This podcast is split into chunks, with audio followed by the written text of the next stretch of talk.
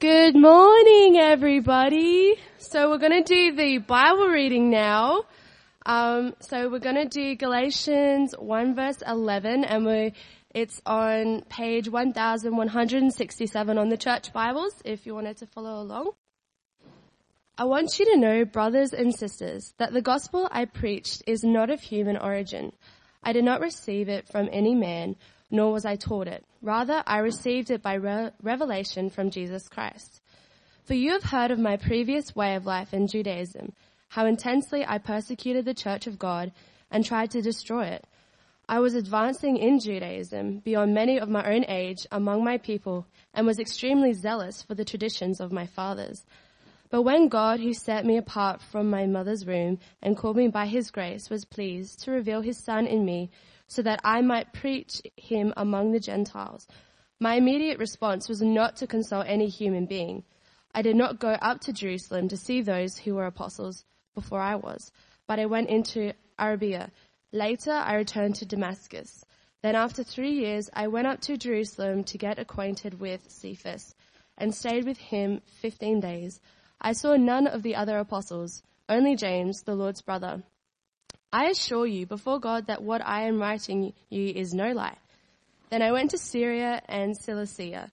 I was personally unknown to the churches of Judea that are in Christ. They only heard the report, the man who formerly persecuted us is now preaching the faith he once tried to destroy, and they praise God because of me.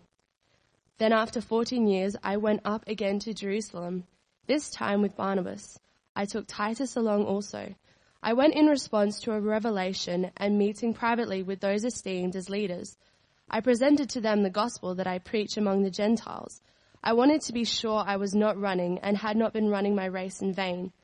Yet not even Titus, who was with me, was compelled to be circumcised, even though he was a Greek. This matter arose because some false believers had infiltrated our ranks to spy on the freedom we have in Christ Jesus and to make us slaves. We did not give in to them for a moment, so that the truth of the gospel might be preserved for you. As for those who were held in high esteem, whatever they were makes no difference to me. God does not show favoritism. They added nothing to my message. On the contrary, they recognized that I had been entrusted with the task of preaching the gospel to the uncircumcised, just as Peter had been to the circumcised. For God, who was at work in Peter as an apostle to the circumcised, was also at work in me as an apostle to the Gentiles. James, Cephas, and John, whose esteemed as pillars, gave me and Barnabas the right hand of fellowship when they recognized the grace given to me. They agreed that we should go to the Gentiles, and they to the circumcised. All they asked was that we should continue to remember the poor, the very thing I had been eager to do all along. Good morning, everyone. Well, if you'd like to keep Galatians chapter 1, uh, verse 11 open in your Bibles, and there's an outline in the booklet, and the outline will appear as I go along. Now, last week Luke, Luke opened up the first 10 verses of this letter to the Galatians, um, which uh, opened up with Paul's utter astonishment at, at what had happened in the Galatian church. The Galatians were on the verge of giving up the gospel that Paul had preached to them, the gospel of the wonderful free grace of Christ, accomplished through um, his death for our sins, which Paul mentions in verse 4, and his resurrection from the, ver- from the dead, which he mentions in verse 1. How did this happen? Well, a group of Jews came from Jerusalem uh, into their midst and were making accusations against Paul. They'd come uh, purportedly anyway, from the leader of the Jerusalem church, from James. And they were making strong accusations against Paul and the gospel he preached. Paul's integrity, therefore, and his message were under attack, which should have come up, but has not. Aha, good. Um, these uh, Judaizers, what they did was claim that Paul wasn't really a true apostle. And hence, if he wasn't a true apostle, his message was pretty suspect. Um, it needed correction, adjustment. He had some of it right, but it needed some adjustment, and particularly um, Jewish adjustment. the adoption of circumcision uh, for the Gentiles and other matters of the Jewish law. Now what we see in this passage today um, is Paul's defence of his apostleship and hence also the authenticity of the good news about Jesus that he preached to the Galatians. Now I've summarised um, Paul's defence of his apostleship under the three headings that are in your outline. And the first I've called uh, the origin and authority of Paul's gospel. Let me read verses 11 and 12. I want you to know, brothers and sisters, that the gospel I preached is not of human origin.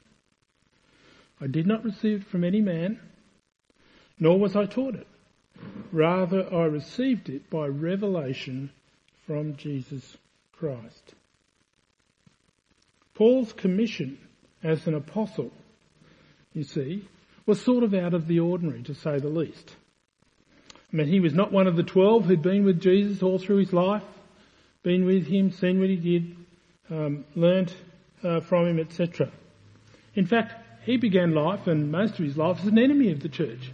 He says so in this passage, that he was a persecutor of the church, tried to destroy it. His appointment as an apostle was what I call one of God's left field events. You know how if you read through the scriptures, you see God often comes out of left field. He does something totally unexpected at the most important of times. Take, for instance, um, the book of Ruth in the Old Testament. Ruth is actually a Moabitess, and the Moabites were enemies of Israel. And I won't go into a long story, but by a set of strange coincidences, if I can call them that, she ends up marrying, marrying Boaz, and they become grandparents of the great King David. Or you might take David himself. Um, he was the least likely of Jesse's sons to be king of Israel, but God chose him. And later, he defeated, of course, the Philistine giant, Goliath. You see, the context that Paul was in was ripe for the question of the validity of his apostleship to be raised. And this is exactly what the Judaizers did. They essentially said Paul's supposed apostleship was really second hand. It wasn't from Jesus himself, but the other apostles in Jerusalem. He'd got it from guys in Jerusalem, but in the process he got the message wrong. Sort of a little bit anyway. So Paul meets this accusation head on. His gospel uh, was derived from no human origin of any kind. Bring that up, will you? Go ahead. Thank you. He did not get it from any man. He did not have to be taught it. He didn't have to take a class, you know, uh, True Gospel 101 or something like that to get it straight.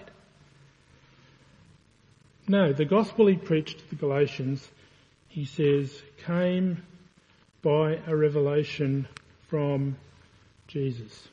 I'm having trouble here. Can you take it through when I come up to it, please? Thank you. Um, now, Paul, of course, was referring to his dramatic encounter with Jesus on the Damascus Road. It's described for us in Acts chapter 9. Uh, there, Jesus confronts Paul. He's on his way. He's aiming to persecute the church, and Jesus confronts him and says, What in the world are you doing? And Paul finds out that he's on the wrong side of the ledger with God. A few days later, through one of the Jerusalem disciples, named Ananias, Jesus declares in Acts 9:15, he says to Ananias, "Go. This man is my chosen instrument to proclaim to the Gentiles and their kings and to the people of Israel the gospel." God once more was coming out of left field. After his conversion in verses 17 to 20, Paul then states what happened next. He says, I didn't go up to Jerusalem to see who were the apostles before I was, but I went into Arabia. Later, I returned to Damascus. Then after three years, I went up to Jerusalem to get acquainted with Cephas, another name for Peter, and stayed with him fifteen days. I saw none of the other apostles, only James the Lord's brother. I assure you before God that what I am writing to you is no lie. So Paul is a dinky die, if I can put it like that, apostle. It may have been unusual how that happened, but his message, his gospel, like the other apostles, was directly received from Jesus Christ. Now friends, I don't know whether you realise how critical this statement is. Not just for the Galatians, but for the truth of the gospel and our own Christian faith and hope to this very day. For Paul wrote most of the letters of the New Testament, and the Christian good news of acceptance with God, based on the free grace of Christ, is largely found in his teaching. How do we know it's true?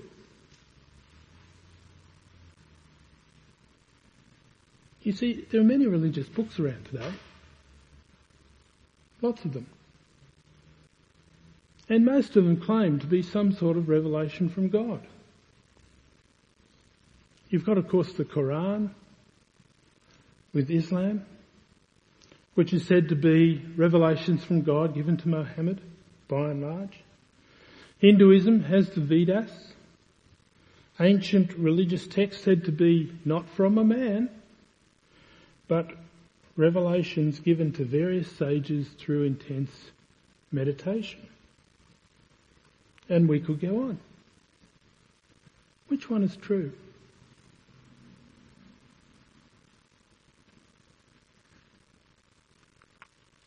When my daughter Steph first went to Afghanistan with Church Missionary Society, CMS, she went for a six month trial to see how she'd go, whether she could cope with the lifestyle, etc., and things like that.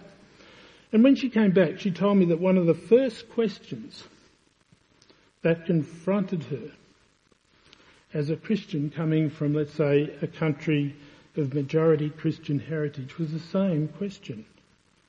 Who is right? Is the gospel true? Is Christian faith correct? You see, she was living in a city then of two million Muslims. And you could almost count the Christians on your fingers. Many of those people, in fact the majority of those people, were as devout followers of Islam as she was of Christianity. For Paul, and what Steph, of course, also concluded, you see, the answer depended in the first instance on who Jesus is. Paul says he's not just a human man, but the Son of God, the image of the invisible God, who the very first verse of this letter says was raised from the dead by God the Father. You see, all the world's religions, at most, I think, have only dead heroes. Only the Christian gospel proclaims a resurrected Lord. And the apostles, Paul included, are the eyewitness testimony to that fact. I love the opening introduction of the Apostle John's first letter, 1 John, verses 1 and 2. That which was from the beginning, which we have heard, which we have seen with our eyes, which we have looked at and our hands have touched. That this we proclaim to you concerning the word of life. The life appeared we have seen it, testify to it, and we proclaim to you the eternal life which was with the Father and has appeared to us. Paul was a true apostle, like Peter, Cephas, like John, and the others who lived with Jesus. And their words and teaching have come down to us, therefore, as the very words of God. The very words of the Son of God whom God the Father raised from the dead. That is why in our postmodern world, where the truth seems to be whatever you want it to be, as long as it suits you, that we should always seek to point people to Jesus and to the good news of God's grace that comes from Him. The truth and authority of Paul's message back then and the truth of the gospel we see in the pages of the New Testament today rest first of all on the truth about Jesus. That's why, friends, we can do no better with our friends and neighbours, non-Christian friends and neighbours or workmates, than to seek to introduce them to Jesus in the pages of the gospel. However, that's not all Paul does here in his defence. He argues for the truth and authenticity of the gospel he preaches now from his experience. Paul's apostleship and his message was authenticated, secondly, through the life-changing effect of God's grace. What I've called the life-changing effect of Paul's gospel. From verse 13 of chapter 1, Paul reviews the evidence of his conversion as a testimony to the authenticity of his apostleship and message. The evidence that his gospel came from the Lord Jesus Christ, that it was divine and not simply a human invention, was the incredible change it had on his life. He describes it here in two ways. First, when Paul met Jesus, he describes how he effectively went from being a top-notch Jew to gospel preacher to the Gentiles. Verse 13. For you've heard of my previous way of life in Jerusalem, how intensely I persecuted the church of God and tried to destroy it. I was advancing in Judaism beyond many of my own age among my people and was extremely zealous for the traditions of my fathers. But when God, who set me apart from my mother's womb and called me by his grace, was pleased to reveal his son in me so that I might preach him among the Gentiles, my immediate response was not to control, not to consult any human being.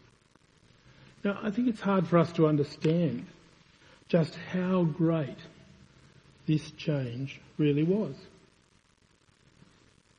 Paul was an educated Jew. He was advancing beyond his years. He was very zealous for God. You know, you couldn't, you couldn't fault his motivation. He was zealous, very zealous for God. And he saw Jesus as an impostor and threat to the historic Jewish faith revealed in the Old Testament in God's covenants with Israel. To go from that belief to be a preacher to the Gentiles. To now preach that nothing at all about the law of Moses was at all necessary to belong to God was a shift, friends, of seismic proportions in Paul's life A bit like a supporter of the Crows transferring to Port. Or vice versa, I suppose. Or a supporter of either one changing to support Collingwood. It simply could not happen unless something real and dramatic had actually taken place. Furthermore, the change manifested itself clearly in Paul's attitude to the church. Paul moved from being a persecutor of the church to a preacher of the faith. Verse 21. Then I went to Cilicia, Syria and Cilicia. I was personally unknown to the churches of Judea that are in Christ. They only heard the report, the man who formerly persecuted us is now preaching the faith he once tried to destroy. And they praised God because of me. Imagine if you'd been one of the members of the early churches in Judea at the time. You know, you hadn't uh, met Paul, but you heard of his reputation. He was out to destroy the church. He persecuted it intensely. And the news began to trickle down that he had dramatically changed and was now actually preaching the faith, the good news about Jesus. The change was genuine. It couldn't be doubted.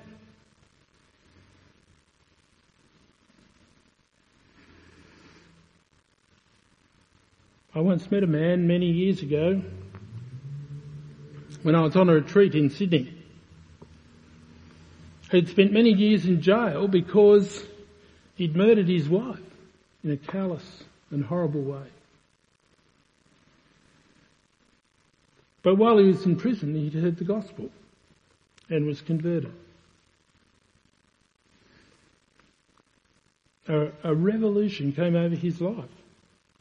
When I met him at this retreat some years after he'd been released from prison, he was so full of joy and enthusiasm of God. It was infectious.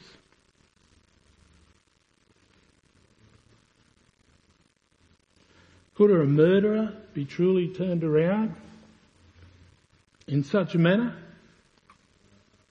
Indeed he could.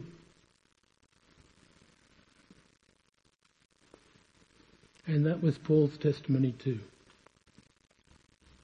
And both knew that this change was due to the effect of God's grace from beginning to end. Please note carefully what Paul says in verses 15 and 16. But when God, who set me apart from my mother's womb and called me by his grace, was pleased to reveal his son in me so that I might preach among the Gentiles. You see, Paul makes it clear that God's sovereign choice to commission him as an apostle to the Gentiles began before he was even born. Then, in time and space, he was introduced to God's Son, and it utterly changed his life by the grace he found in Christ. And that change brought about by the grace is true, friends, for every Christian.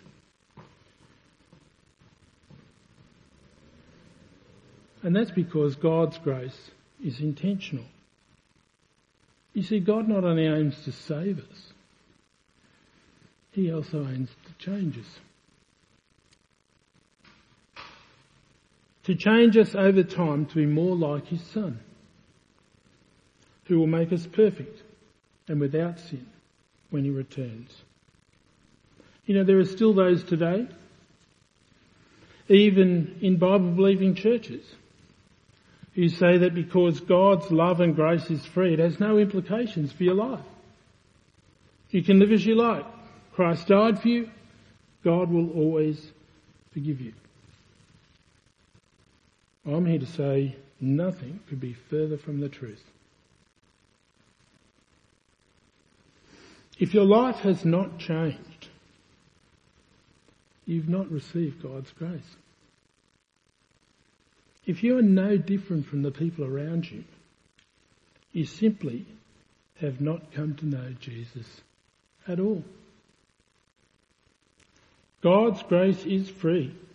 You don't have to do anything but accept and trust Jesus for it. But when you do that, the Spirit of God enters your life and changes it forever. And that is why in today's world, friends, your own personal testimony is the most powerful weapon, one of the most powerful weapons you possess in seeking to introduce others to Jesus.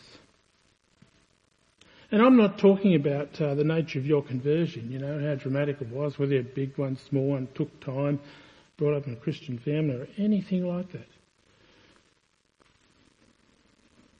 No, I'm talking about what an incredible difference it makes in your life to know God because of the grace of Jesus Christ. To know you are forgiven. Even when at times you continue to stuff up. That you're forgiven because of the death of Christ on the cross and his resurrection to dead. To know you are acceptable to God just the way you are. Not because you're wealthy or pretty or handsome, Not because of where you live or the job you have or who you know. To know that you have access to God's very person and throne anytime, anywhere through prayer. To know what life is really all about. Because God has told us in His Word. To know that the same grace of God has an eternity that is prepared for us.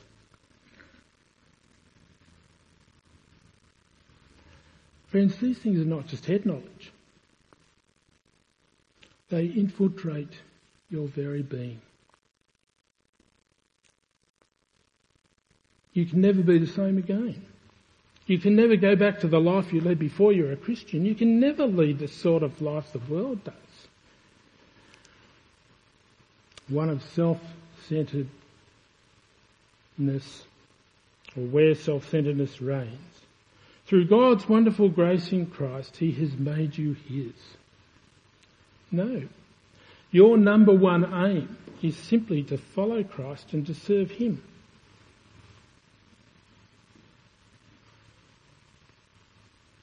You know, we live very much in a fallen world, don't we? Mucked up by human sin and rebellion to God. It throws up all sorts of trouble, evil, sadness. And none of us, Christian or non-Christian, is immune from its touch.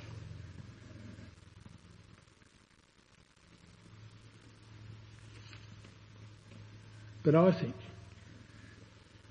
at least it's true for me, coming to know Christ is the greatest thing.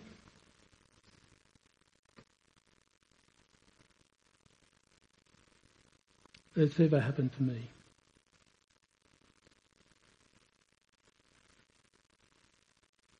And I hope if you class yourself as a believer today, you can say the same. Ask God to give you an, an opportunity to share that with someone who needs to know that too. See, the authority of Paul's gospel, the authority of the gospel proclaimed in today's scriptures rests in the fact that it comes from Jesus Christ, the Son of God, but its authentication of its reality in time and space is seen in its life-changing effect on human life. It was true for Paul, and it's just as true for every believer today. And that is the same for you and for me, just as it was for Paul. There is, however, a third element of Paul's defence of his apostleship and hence the truth of his gospel. And that is what I've called the esteemed pillars commendation of his or Paul's gospel. In chapter 2 verse 1, Paul tells us that he visited Jerusalem 14 years later. Now, we're not quite sure whether the 14 years means after his conversion or 14 years after the first three years. Doesn't matter all that much. And though there's been much debate over when exactly this was, it was probably a little time before the Jerusalem Council in Acts 15, which you can read about.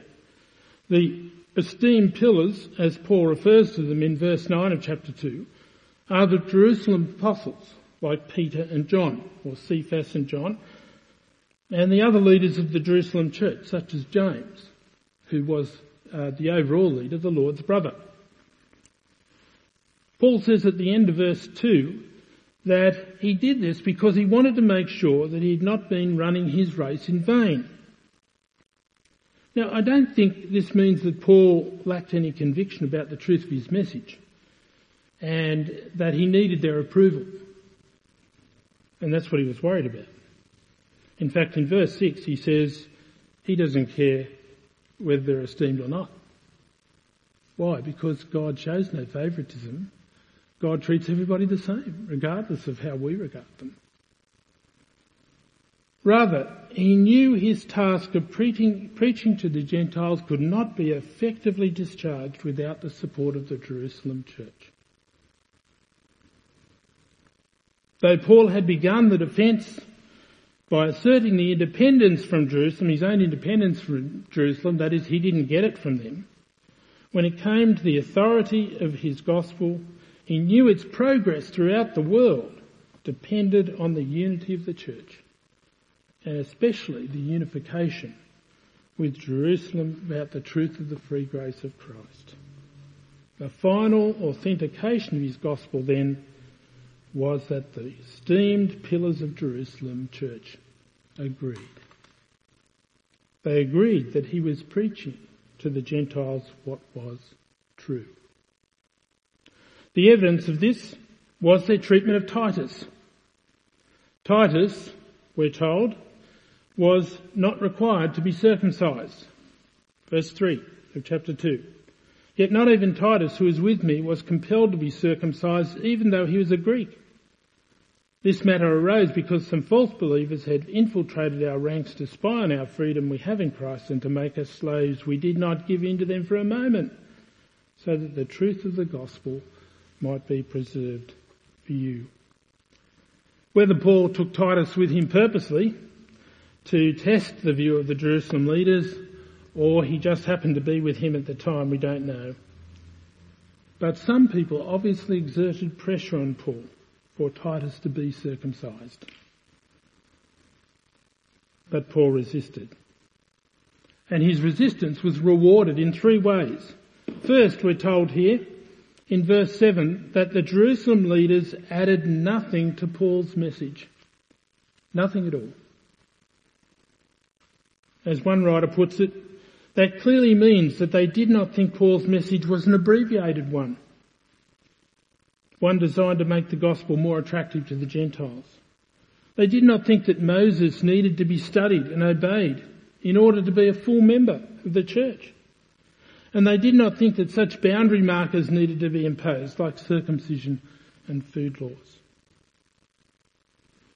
Second, in verse 9, we're told these esteemed pillars, Peter, James and John, extended both Paul and Barnabas the right hand of fellowship now friends, that was much more than a decent Aussie handshake. It was a formal and public demonstration of agreement. Paul's gospel was the same gospel the pillars themselves preached. Third, consequently, they recognized the same grace of God that had been given to them had also been given to Paul. There was only one gospel of free grace for all. The issue might have been circumcision and certain food laws then, but the temptation demand, to demand something more than faith in Christ to become a Christian and belong to God's people. has continued throughout the ages. In my own lifetime, I could cite the statement by some back in the 70s and 80s that you needed to speak in tongues, for instance, to be a true Christian or to receive God's Spirit. Or the demand that continues to raise its head every now and then that you have to be baptized to be a Christian. And by baptism, of course, people normally mean baptism by immersion. But just as Paul resisted the pressure to circumcise Titus, so we must also resist any statement that says to become a Christian, you have to do something.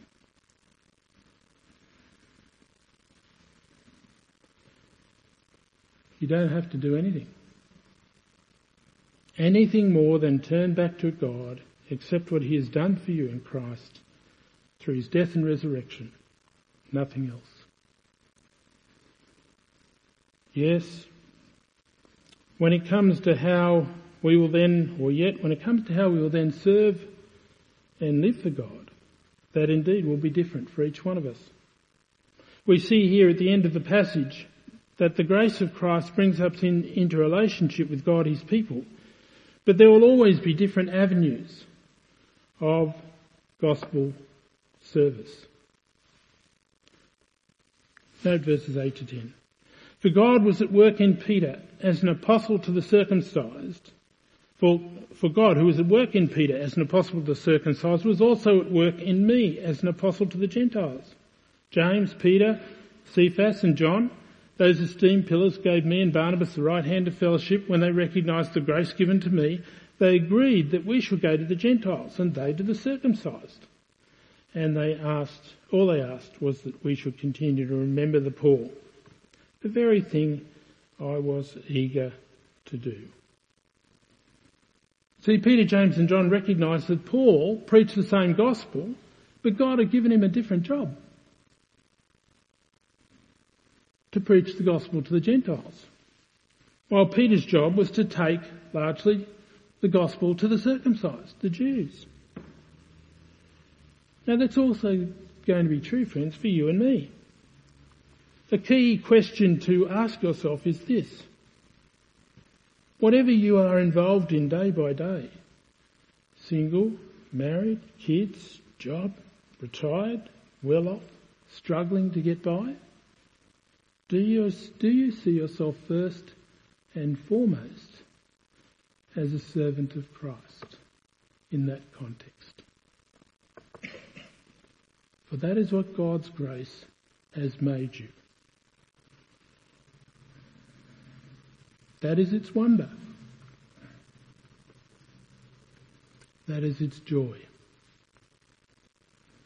And that is its hope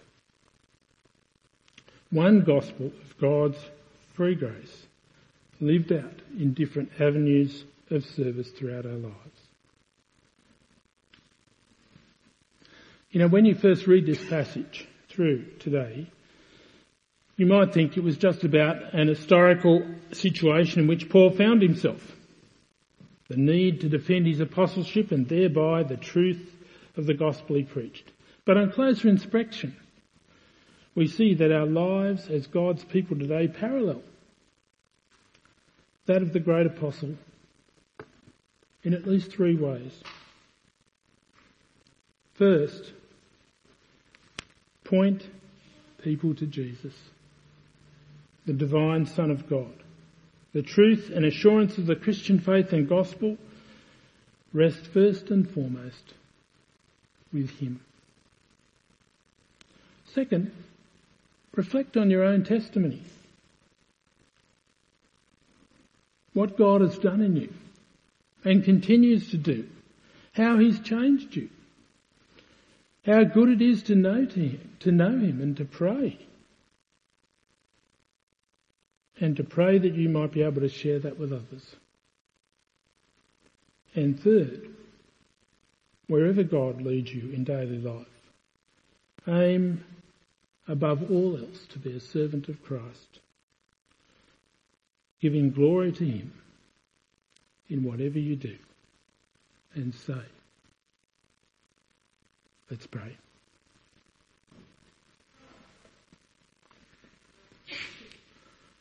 Heavenly Father, we thank you today for your wondrous grace to us in the Lord Jesus Christ. We thank you that you sent him to this earth and revealed him in human history so that we might know for certain that the gospel, the good news about Jesus that comes from him is absolutely true. We thank you, Lord, that if we're a believer here today, that that grace has changed our life forever. And we thank you that whatever we do each day, wherever way you lead us, we do so in the knowledge that we belong to the Lord Jesus Christ. We pray, Lord, that indeed you might give us opportunities to share uh, the wonder of your grace with others so that others around us might truly uh, come to know you and have that great uh, change in their lives and wondrous hope for the future. And we ask it in Jesus' glorious name. Amen.